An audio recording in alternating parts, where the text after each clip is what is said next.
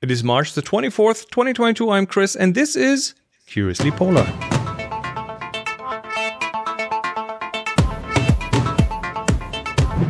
Here we are again. Henry, Mario, and me. Hello. Hello. Hi, how you doing? How's everyone doing? Great, Really great, great. nice. Yep. Good to hear. Um, how's the how's the planet doing? It's got a fever. It's got a temperature. next and, uh, next question. Yes. Uh, well, we are going to talk about some climate-related things today, so there's definitely um, some some planet temperature taking here for sure. Um, It's Yeah. our job. It's what we do. We're talking about uh, the article that Henry put up. Um, yes, we uh, let let's let's let's dive in. Well, we are going to talk about a few uh, polar newsreel items, and then about black carbon, which is has been on the news quite uh, quite recently, and is a topic that I think is is interesting for us to discuss. So let's kick it off with the polar newsreel. Uh, heat waves, heat waves. Are we melting? What's going on? Yeah, we have uh, heat waves at both um, of Earth poles at the same time. Um, so the coldest place on Earth at uh, Vostok Station in Antarctica that has uh, reported record level temperatures last weekend of minus 70.7 degrees Celsius, roughly zero degrees Fahrenheit, um, which is a shattering 35 degrees Celsius above its usual March average. Um, usually we would have minus 53 degrees Celsius at that time uh, of the year. So it's it's quite a big difference. Uh, it's by far the warmest temperature during March since record keeping began um, around 65 years ago. So uh, broke our previous record by uh, 15 degrees Celsius. So it's quite quite something that happened there. Um, Vostok Station is famous for holding the lowest temperature record ever observed on Earth, was minus um, 89.2 degrees Celsius, uh, minus 128.6 Fahrenheit in 38. So this is um, happening in the south, but it's not only Vostok that has um, had record heat.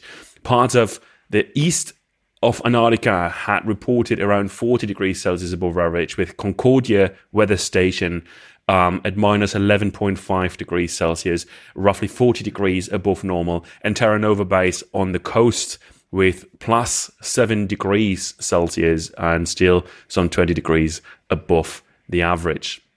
So, what's considered warm is always something that's really relative, uh, particularly um, in a place like Antarctica. Uh, minus 17 is probably not really warm for people uh, in the tropical parts of the planet. But if you consider 35 degrees Celsius um, above the average, that's quite something. Uh, 35 degrees Celsius um, is something I can't stand. And if you put that on top of the average of that place, it's significantly warmer. So it changes quite something. Especially, I think that uh, we should uh, also point out that uh, temperature is, uh, of course, not an absolute scale, especially Celsius or Fahrenheit. But uh, what what it is an indication of is the amount of heat, so about the energy that is stored, and especially stored in the in the water here in the form of ice. So a, a change of thirty degrees. Uh, is uh, actually quite a lot more heat than that is already in the system and is staying there. That uh, that can be uh, quite um, quite a big change for the next uh, the next uh, winter season that is now starting in Antarctica. Indeed. And um, at the same time, we have on the other end of the planet uh, parts of the Arctic uh, where we have um, reported extreme temperatures pushing 30 degrees above the monthly average as well. So we have a similar picture, just with different temperatures here.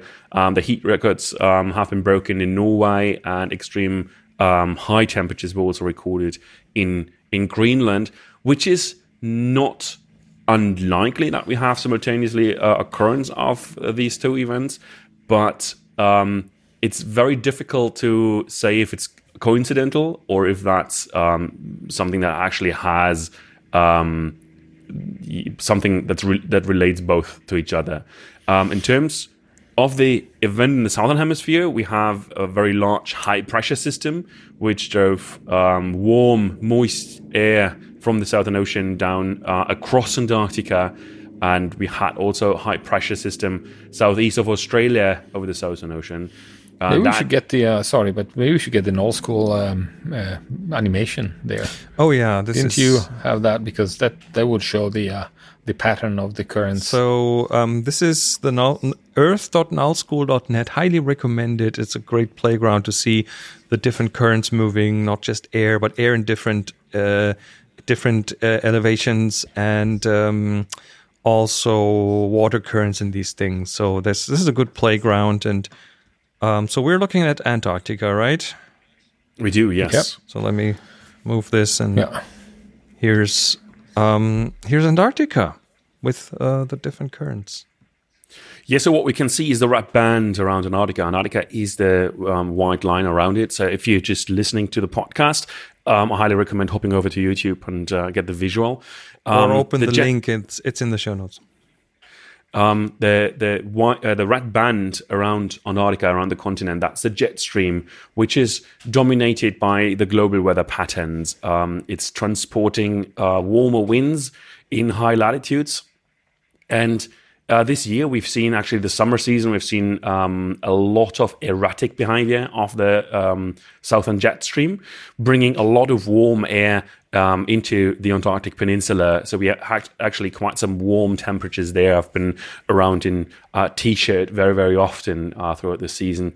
Um, also concluding in very erratic behavior of sea ice. In the Weddell Sea, we had very, very little sea ice.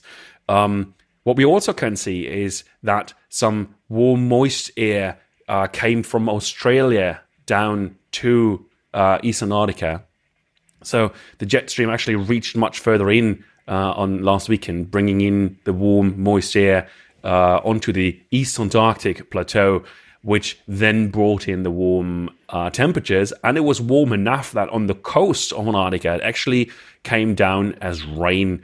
And that's really something we have to look at uh, in the long run.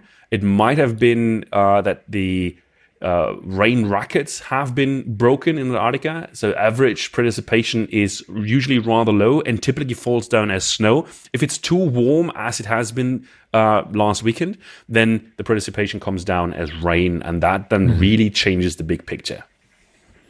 Yeah, wild. Yeah, yes. what's what's really wild is that we have both um, melting at the same time, or the uh, temperature. Um, change or the the, the freak temperatures um, happening at the same time on both poles. So we have um, still something um, in, in the Arctic we have to discuss about uh, the Arctic um, do we, coming do we down. See, do we see something similar up in the yeah, Arctic? you do. You do. If you take the North Atlantic there, you you practically have it, and you see that there is this uh, uh, big dip in that goes down to the Gulf of Mexico in North America, it's, uh, yep, but there you go. You see the red band that comes down from the Gulf of Mexico, comes over all the way to Newfoundland, yeah. takes another little dip down in the North Atlantic, but then goes up to South Greenland, Iceland, and Northern Norway. And I can tell you that even though right now it's kind of snowing a little bit lightly, but uh, we have had two weeks of plus eight, plus 10 degrees, which is uh, and rain, uh, which has melted a lot of the snow. And it's uh, the first time since 2007 when I moved here that I've seen so little snow in March. Oh, we, we've this is this is this is the end of March. We're recording this. Um, mm-hmm. We had a few days of 17, 18 Celsius right now here in Germany. Mm. It's unusual. Not... It is, and if you if you consider that that the Arctic now comes out of the winter, um, emerges slowly into spring, we are already in spring temperatures here and above spring temperatures in most places. Um, at the same time, Antarctica is supposed to uh, go into winter mode right now and still has record heat temperatures far above average. So there, there is um, a big uh, yeah, freak weather happening and the current weather extreme um, is consistent with what scientists have forecasted uh, in, in, climate research. And it's likely that we actually see more of those kind of uh, events um, in Antarctica and the Arctic um, in, the, in the next couple of years, in the, in the very near future. the rapid rise in uh, temperatures at the poles is kind of a warning of disruption of, of the uh, climate system. And that's what the animation at Null School is very, very good at. You can actually play a little bit around there and check how Earth system is interlinked in all its climate. And you can see the disruptions. If you um, move a little bit over to the North American continent, you can see how the uh, northern jet stream is disrupted um, just above the Canadian Arctic and brings in colder air from the north um, quite far south. But at the same time, you have quite some warm uh, air going very, very far north over uh, the Russian Arctic, closer to the Barents Sea, which also correlates with our next topic, where we have low sea ice um, reports, particularly in the Barents Sea region. Yeah, Arctic sea yeah. ice reaches new low well, record in February sorry, 2022. Sorry, sorry, it's Antarctic this uh, Antarctic. Uh, this one here. This is Antarctic sea ice. We'll have the Arctic sea ice in a second, True. but uh, we have uh, we have a, a really nice uh, view here from the Norwegian Polar Institute is uh, cryo.met.no, where we have graphs about the sea ice extent integrated over the whole of Antarctica, and the graph there. If you just go up a little bit, Chris, you're going very fast south. I'm, I'm, am yeah, I, there. Am I too fast here? yeah, if you if you take the graph on the left there, it's a curve over the year of uh, uh, the records uh, that have been taken, uh, or the uh, the uh, ice extent that have been taken between 2014 and up to now, and with the, or the reference curves between 2014 and 17, and it is the median since 1981. and now we are in the graph here at the very minimum extent, and we are a record uh, minimum for 2022. The red uh, curve, the concentration uh, graph, also shows that there is quite uh, um, quite a few parts of the coast that have very little ice concentration. And if we go further down, then uh, we have some data about the extent, but also uh, like the uh, reference uh, period that is between 81 and uh, and 2010 that has a, a, median line, and then you have the uh, anomalies that have rec- been recorded. So we can see that we are in 2022. It, we are far down. Not, not just anomaly. that, but it's it's it's the swings are getting much bigger. Yes, much, much the, the oscillation. And uh, further down, you can see the sea ice concentration in February 2022 for the four regions in the Antarctica. And uh, also the anomaly uh, for, between what we see in 2022 and what is a reference period between 81 and 2010. And we can see that uh, by the Ross Sea and uh, the Weddell Sea have uh, a very big anomalies where the concentration is far lower than what we would have expected. And so the similar graphs for the sea ice extent, especially for the Ross Sea and uh, for uh, the uh, for the Weddell Sea, that we can see that uh, there is very little ice. It's down to the minimum, uh, if not totally on the minimum. And uh, the site here is also as a as a link uh, a little bit further down where you can download. You can see the ice charts uh, day by day. You can have an archive and you can see the ice charts with the concentration of where uh, the ice is uh, is mostly concentrated. All right. Indeed. So the the reasons reasons for for um, for the reduced sea ice there can be um, manifold. We see that we have kind of a trend uh, in recent years of declining sea ice um, during summer and during winter. But at the same time, um, there are a number of reasons that can come together. We have, of course, a warming ocean, which also uh, intrudes into um, the Southern Ocean by now. So we actually see um, significantly warming in places uh, like the Ross Sea, which then also correlates with the sea ice loss um, in the Ross Sea Amundsen Sea area. But we also have strong winds breaking up sea ice in, in the Weddell Sea, for example. We had a lot of storms this season, um, which then breaks up particularly the very young one year old ice. And um, it, when you think about that, the Antarctic sea ice is rather young ice. We have very very little um, Landfast ice that actually grows over years and stays during the summer season. Um, and then grows bigger mm. through the winter season. So we have a lot of young ice uh, that easily can be broken up through um, stronger w- uh, wind patterns, and that's something that has increased as well. So that's just yeah. like two of many factors there. And uh, and of course, as you're pointing out, the uh, satellite pictures, uh, satellite images that give us the information about the extent of the sea ice uh, are not directly giving us uh, the uh, thickness or the age of the ice. So it's just and, the and extent. It's very important. Exactly. Very important to have uh, that. And but the extent, depending on when the maximum or minimum extents are happening, is also quite interesting. And this brings us to the to the Arctic, where we have a maximum extent of uh, the Arctic ice, which is uh, much earlier, which has happened at a record early date yeah, like two weeks earlier, um, or more than two weeks earlier than the average between 81 and 2010. Um, and it's not only that, it's only um, a milestone in the 40 uh, decade satellite record era we um, we are having right now. This year's sea ice maximum was the 10th lowest, so it was not a record in uh, terms of the extent. It still had 14.88 million square kilometers it covered. It's almost 1 million square kilometers below the average maximum, but it's also still half a million square kilometers above the lowest maximum from 2017.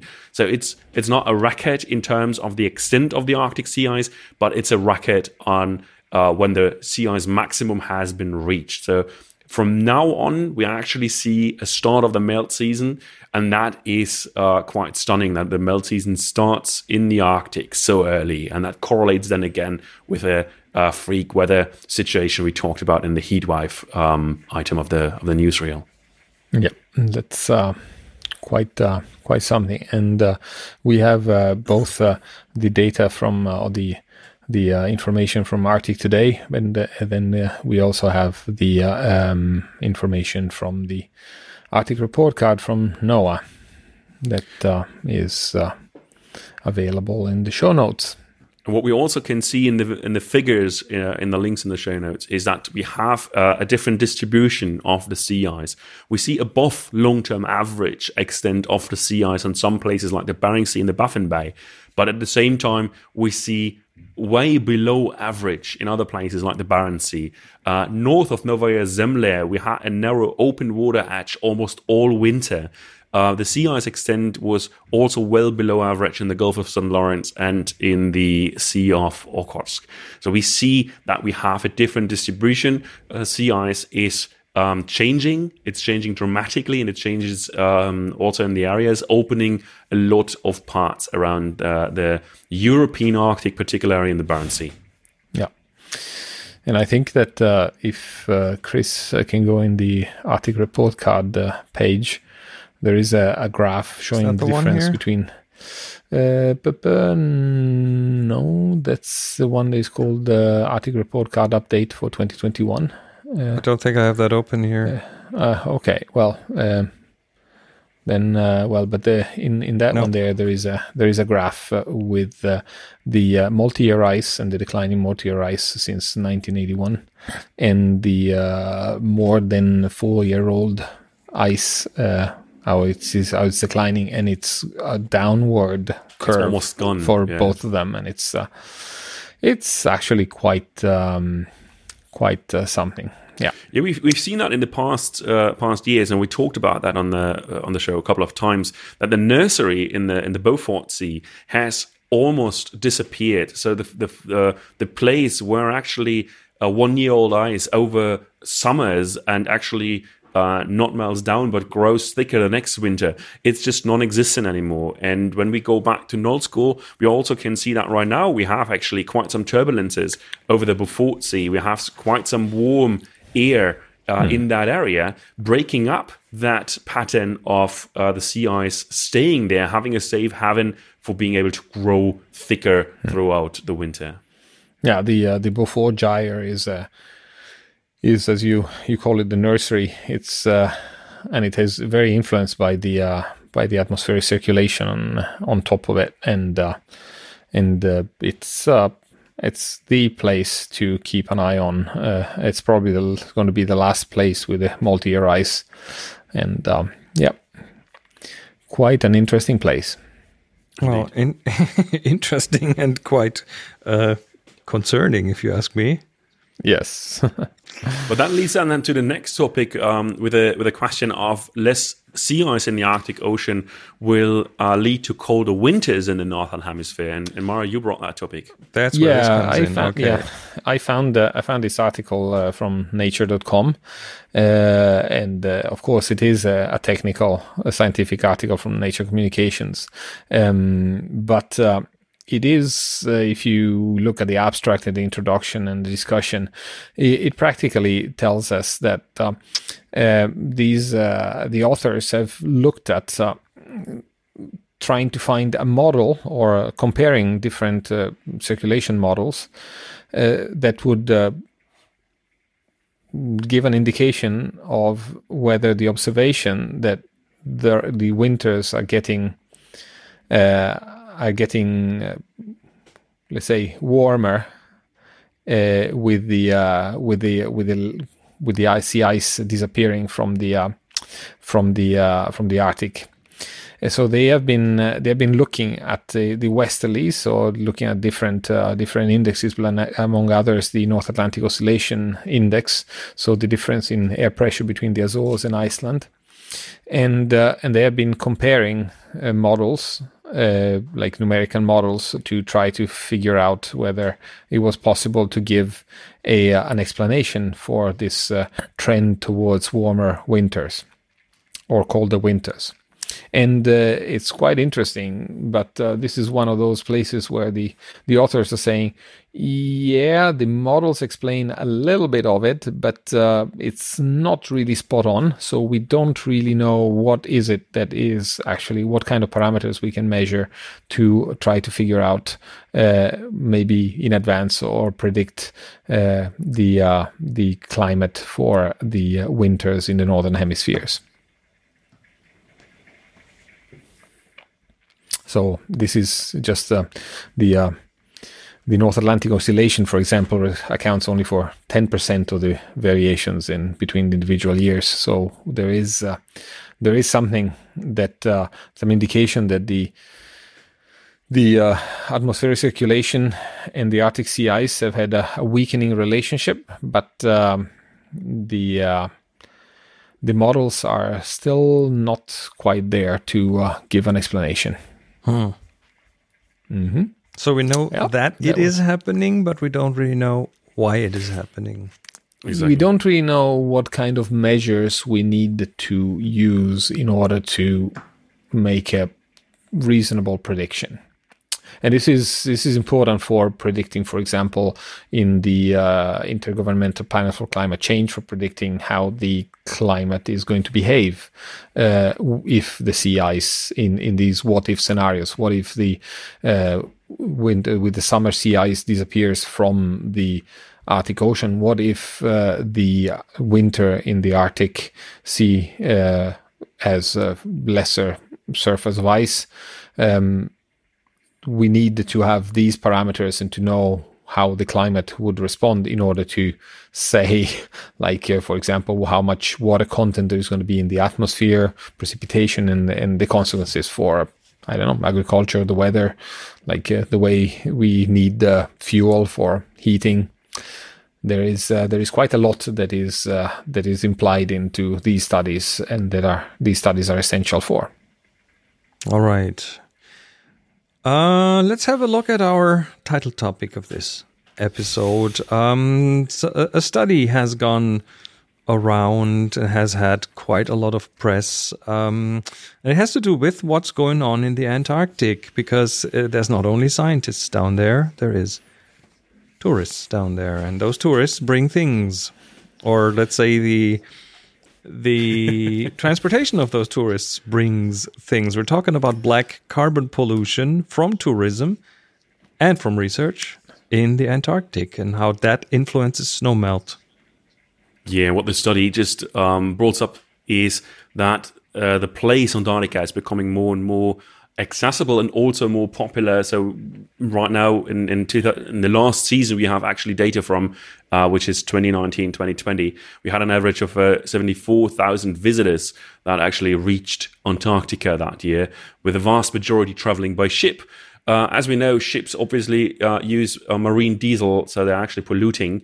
Um, scientific activities uh, on the continent have has also significantly increased, and now we have more than 70 research stations, um, which are collectively housing around 5,000 uh, researchers during the austral summers, and during winter we still have around 1,000, 2,000 uh, scientists on the continent. And all these activities um, which is even projected to increase more in the future, they leave a physical footprint, and um, that physical footprint actually has quite a lasting consequence.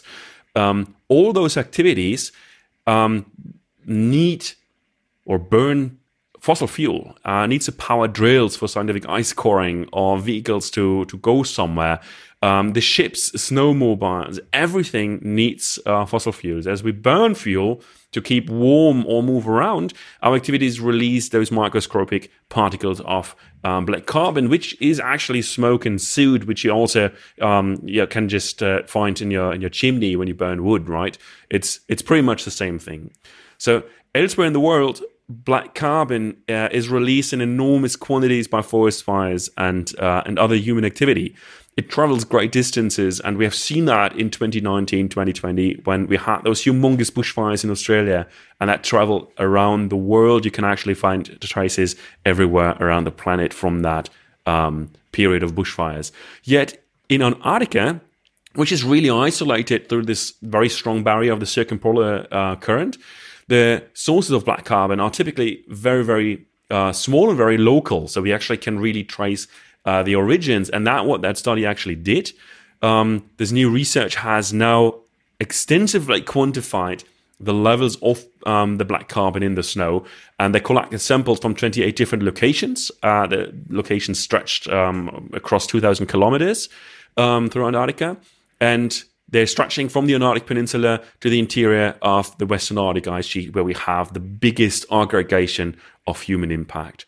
The results they are re- really really sobering. Um, we've found um, that tourist activities uh, specifically uh, brought a lot um, footprint into Antarctica. Each visitor uh, effectively um, is responsible for melting around 83 tons of snow between 2016 and 2020. That's four years. It's uh, roughly 20 tons a year, uh, largely to uh, due to emissions from from cruise ships. Um, that gives quite some uh, big spotlight on tourism. But the study also went further and looked into the impact of scientific activities. And there are no exception. In fact, uh, scientific research stations contribute up to 10 times more um, than that of tourists. And that's uh, quite an astonishing figure as we um, have scientific research stations in Antarctica to research the impact of, of, of climate change um, to Antarctica, but also to the bigger uh, planet. Now we see that this research actually contributes to an accelerated melting there, and that is really difficult because everybody is using diesel for powering all those um, activities. Those elevated um, levels of black carbon they influence the snow um, the snow melt as this the, the the look of the snow changes actually. So the snow absorbs um, more light than it actually reflects. So the albedo actually goes down which is the um, the the variable we, we use for um, the reflectivity of snow. So a snow with a lower albedo uh, albedo melts faster right? So up north in the Arctic, we have a very similar picture, and we know about the threat from black carbon there for a much, much longer time because the Arctic is a much, much more accessible, but also much closer connected to human habitation. So when black carbon uh, is emitted from the exhaust of ships there uh, and settlements, and it settles on snow and ice, it accelerates the melting there, obviously as well. And we have quite some data in the Arctic which we still don't have from Antarctica yet. And what we know in the Arctic is where the sources of black carbon are from. And Mario, you've been involved in in, in those uh, research, haven't you?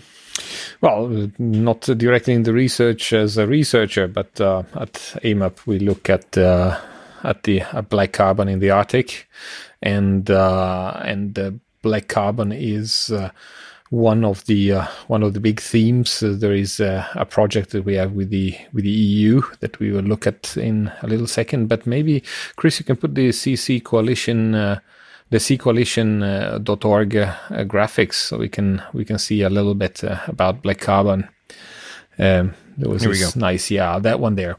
So, uh, like uh, black carbon, uh, Henry just uh, mentioned there are a few few sources, and and here we can see that 51% uh, of the of the black carbon comes from household energy production, and 26% from transport.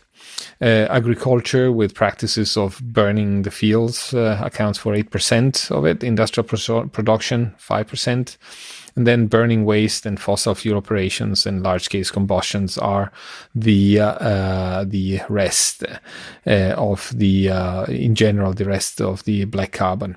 Um, wildfire burning, also the burning of uh, the tundra, the burning of forest, they happen both, uh, like Henry, you mentioned on, in Australia, but uh, they happen also in, in Siberia, in Russia, in uh, North America.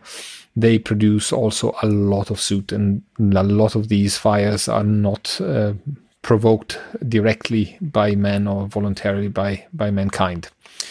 The uh, lifetime in the atmosphere is quite uh, long for a, such a small particle is up to two weeks but uh, in these two weeks they can the, these particles can travel quite a lot. And uh, mm, they uh, go on the ice but they can also be going on populated areas and they can increase the risk of heart disease or stroke and lung disease because these are very very small particles that uh, um, can be inhaled and if you go further down a little bit, Chris, uh, please, there is black carbon emissions uh, for the different continents, and uh, the uh, um, the anthropogenic black carbon and the projections are quite. Um, are quite uh, dire. I mean, in Europe, there are in North America, there are actions for um, for reducing the uh, the uh, the black carbon and uh, and here you can see which kind of sectors uh, are the uh, ones that uh, are going to be worked on and also what is the projected change that is going to happen and we see that the projected change goes from uh, for the from the up to 2030 uh, the year 2030 goes down to minus 73% at the best scenario for North America and Northern Europe. But we are, for example, of minus 56%, so much less for Latin America and the Caribbean and uh, uh, the uh, there is an impact uh, on, of course, on all the economy here.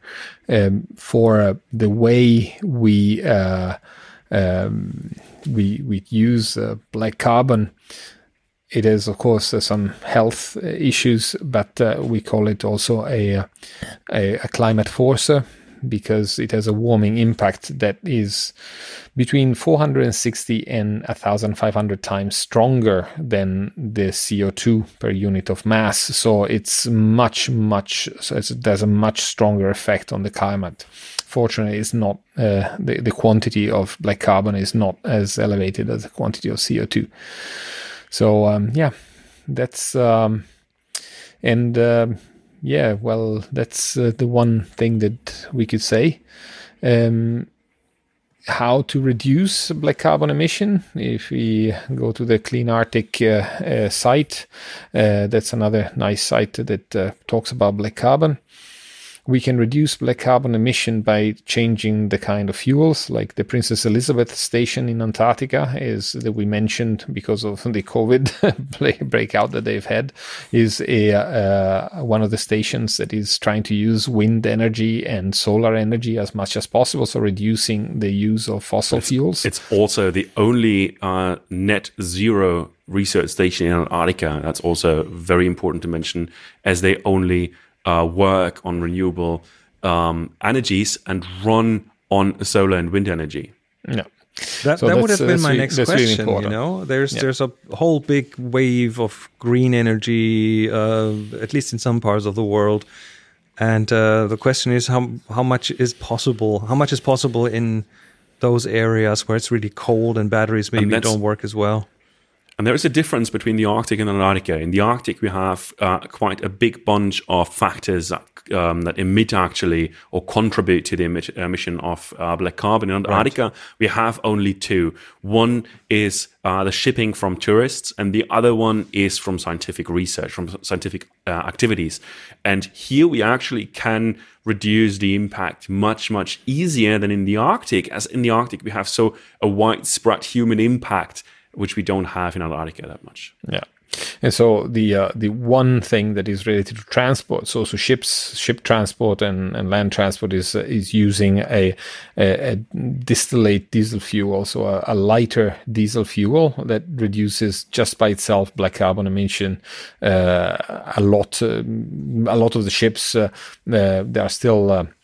They are still allowed to run on heavy fuel oil, which is a very thick fuel that needs to be heated in order to be pumped into the engines. And it's of course cheaper because it's closer to the original to the original petrol that is coming out. I mean, the original oil that is coming out of the rocks. So it's it's cheaper to produce, and it's also like once you have removed the the more noble compounds, like uh, like the ones that go into producing gasoline, then you have this. Uh, this kind of uh, tarry uh, uh, mass that is uh, that is can be used for burning there, but this is extremely extremely polluting it because of the uh, large number of particles of black carbon that are that are produced there. And uh, of course filters can be used. There are different systems for ships that are more or less effective uh, on the long term.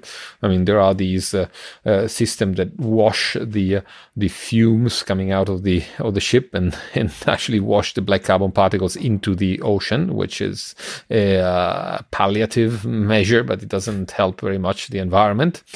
And and then there are of course using better engines and like more uh, refined forms of fuel that uh, move the uh, the problem somewhere else as well, and using particle filters that actually catalyze. I mean, like most cars now in in Europe uh, are, have a, a Euro and a number class. So diesel cars, you have a Euro 5, Euro 6. I don't know how when, where we will stop with these Euros, but these are uh, also measures of uh, how much of uh, particulate comes out of the uh, of the uh, of the exhaust. So like uh, even diesel cars, they don't have a, a, a catalyst like a uh, like a petrol car, but uh, they have a, a like a, a post furnace that burns the black carbon, so it doesn't come out as black carbon, but comes out as CO two, which is of course also It's not uh, really a helpful. force, uh, but but it's Okay. it's less dangerous to to uh, to breathe. Yeah. Okay.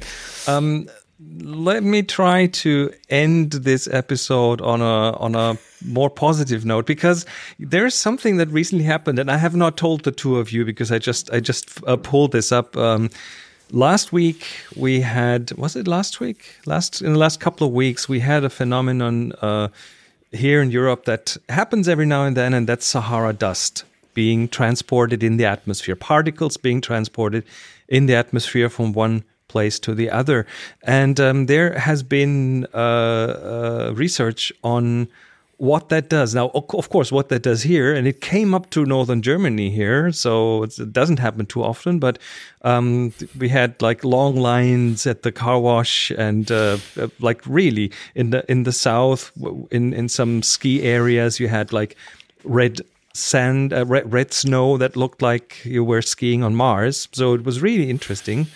Um, but what NASA found out in their research is that those particles um, do carry things around the planet that are helpful in some way. And in this case, they measured that um, a not insignificant amount of Sahara dust ends up in the Amazon and gets deposited there. We're talking tens of thousands of tons of Sahara dust uh, coming down in the Amazon, and that dust is not just dust, it contains phosphorus, and that is important as a nutrient for plants. So uh, turns out that um, that that is about this that is a similar amount um, that gets lost in the Amazon every year because of being washed out. So uh, the Sahara dust replenishes the Amazon's um, grounds and but that's, that's the amazing them. it's amazing lesson we learn from that that nature uh,